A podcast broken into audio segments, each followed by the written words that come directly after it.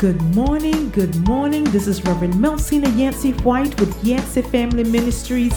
So glad to be with you another blessed Saturday morning. For this is the day that the Lord has made, and we will rejoice and be glad in it.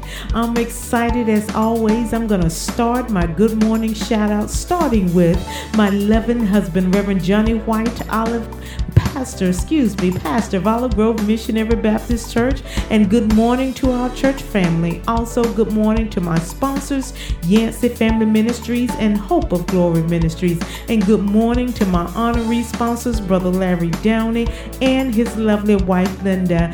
You know me, I'm excited because God has just been good He's been better than good. Amen. And I pray that you feel encouraged this day. I pray that when you woke up and saw the sun rise, that you knew that you have a God on your side and this is His day and you're going to let it be His day. Amen. It's one thing to say it, but it's another thing to let it be His day. Come on, I pray that encourage you right there that we're going to let today be His day. It's already His. And if we acknowledge is His, oh, it makes a difference in our day. I pray that somebody can be a witness to that. But I'm in the Word of God and I'm still talking about peace. I haven't left that yet.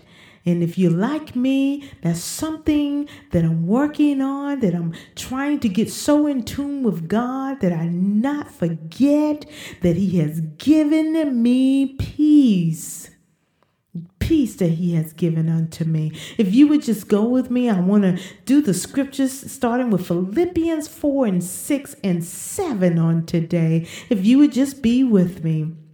Again, Philippians 4, 6 verses 6 and 7, it said, Be careful for nothing, but in everything by prayer and supplication with thanksgiving, let your requests be made known unto God, and the peace of God, which passes all understanding, shall keep your hearts and minds through Christ Jesus. Amen. And I just want to read the NIV version of Philippians 4, verses 6 and 9. It said, Do not be anxious about anything. But in every situation, by prayer and petition, with thanksgiving, present your requests to God, and the peace of God, which transcends all understanding, will guard your hearts and your minds in Christ Jesus. Amen. Again, I'm talking about peace because the Word of God said the peace of God. And I want to talk about how peace comes with a conversation with God. That's what these scriptures are saying to me that peace comes with a conversation with God. And what am I saying? It comes with a conversation with the right person.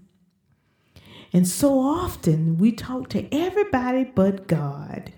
We even talk to ourselves more than we talk to God.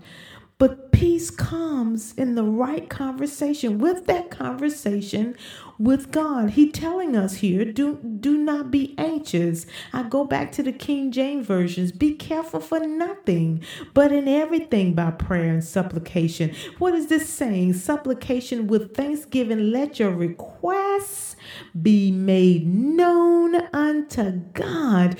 Whatever you're going through, the conversation need to be had with Him. Stop texting people, stop calling people, stop trying to figure this out on your own. You need a conversation with God because that's where peace comes from.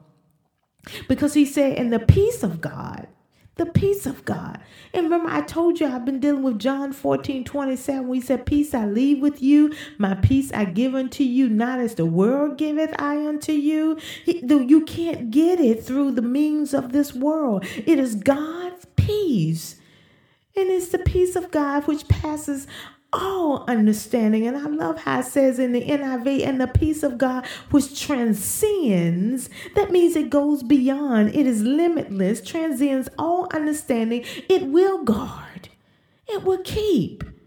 Our hearts and our minds. And, and I think about it all the time when I'm troubled, things going on in my job, or in my home, in my family, or whatever the case may be, in the church house, wherever the case may be, in your marriage, that is, our hearts and minds are troubled. It is not being kept.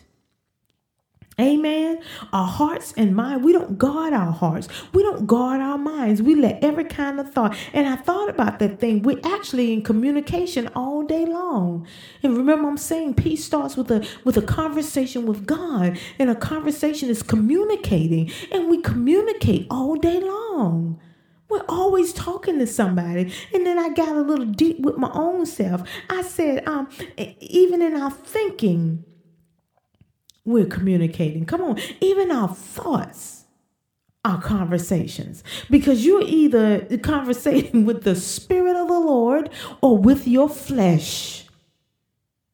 We're always, our thoughts are conversations. And how, how, do you know that? You say, I'm not talking to my flesh. I'm, you know, and if you're a Christian, you understand how you're talking with the Spirit and you let the Spirit guide you. But believe it or not, the flesh creeps in that conversation. I think about my grandson that when his mom and I are talking, he comes into the conversation. He's four years old and he wants to interject. He wants to say something, even if it's something he just told us 10 minutes ago. But he wants to be in the conversation. That's the flesh. It wants to be in the conversation 24 7. It wants to rule which direction you're going to go. It wants to rule your very being. And that's why our hearts are troubled. And that's why our hearts and our minds, if you think about it, are exposed all the time because we're we're not paying close enough attention to the conversations we're having.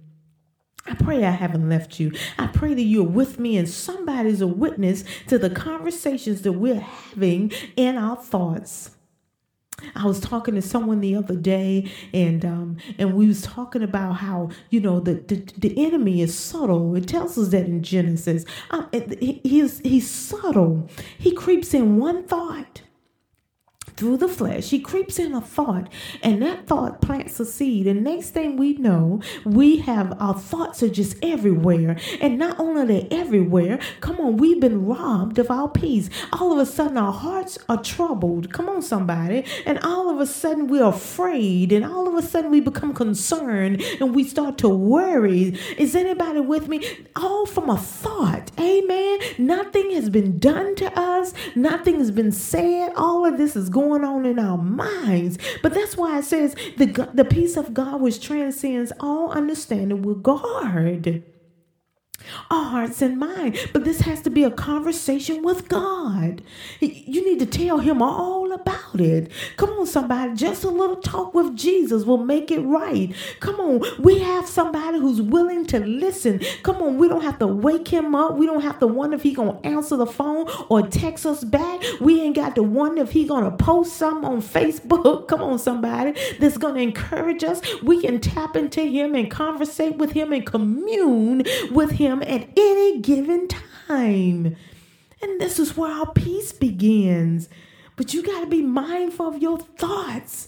I can't stress that enough because that's how he gets me. Come on, have you ever thought about a conversation you're going to have with your spouse and already you've built up some type of defense or, or animosity before you start the conversation based on the thoughts that you had about having the conversation with them or anybody in your life?